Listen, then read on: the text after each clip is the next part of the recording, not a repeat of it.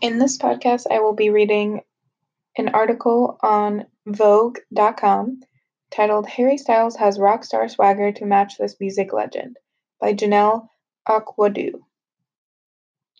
Harry Styles is not a pop star.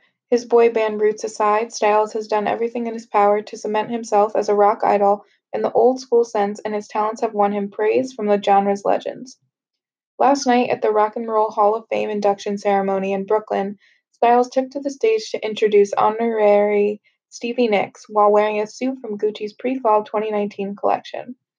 Double-breasted in bright blue velvet with flared trousers, the retro look would have fit right in during Nicks' Fleetwood Mac days, and it worked beautifully on stage next to music's witchy style icon.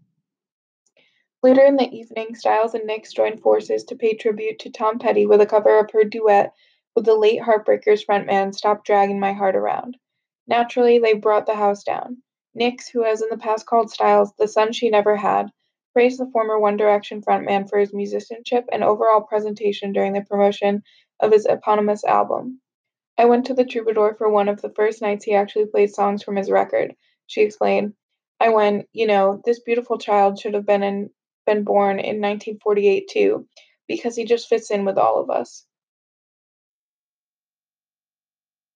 And that is the end of the article on Vogue.com. Um, I really enjoyed the friendship that Harry Styles has with Stevie Nicks.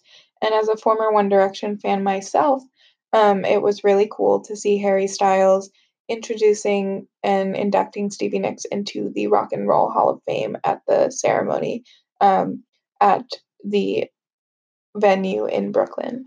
Um, so I thought that was really cool and a great little article.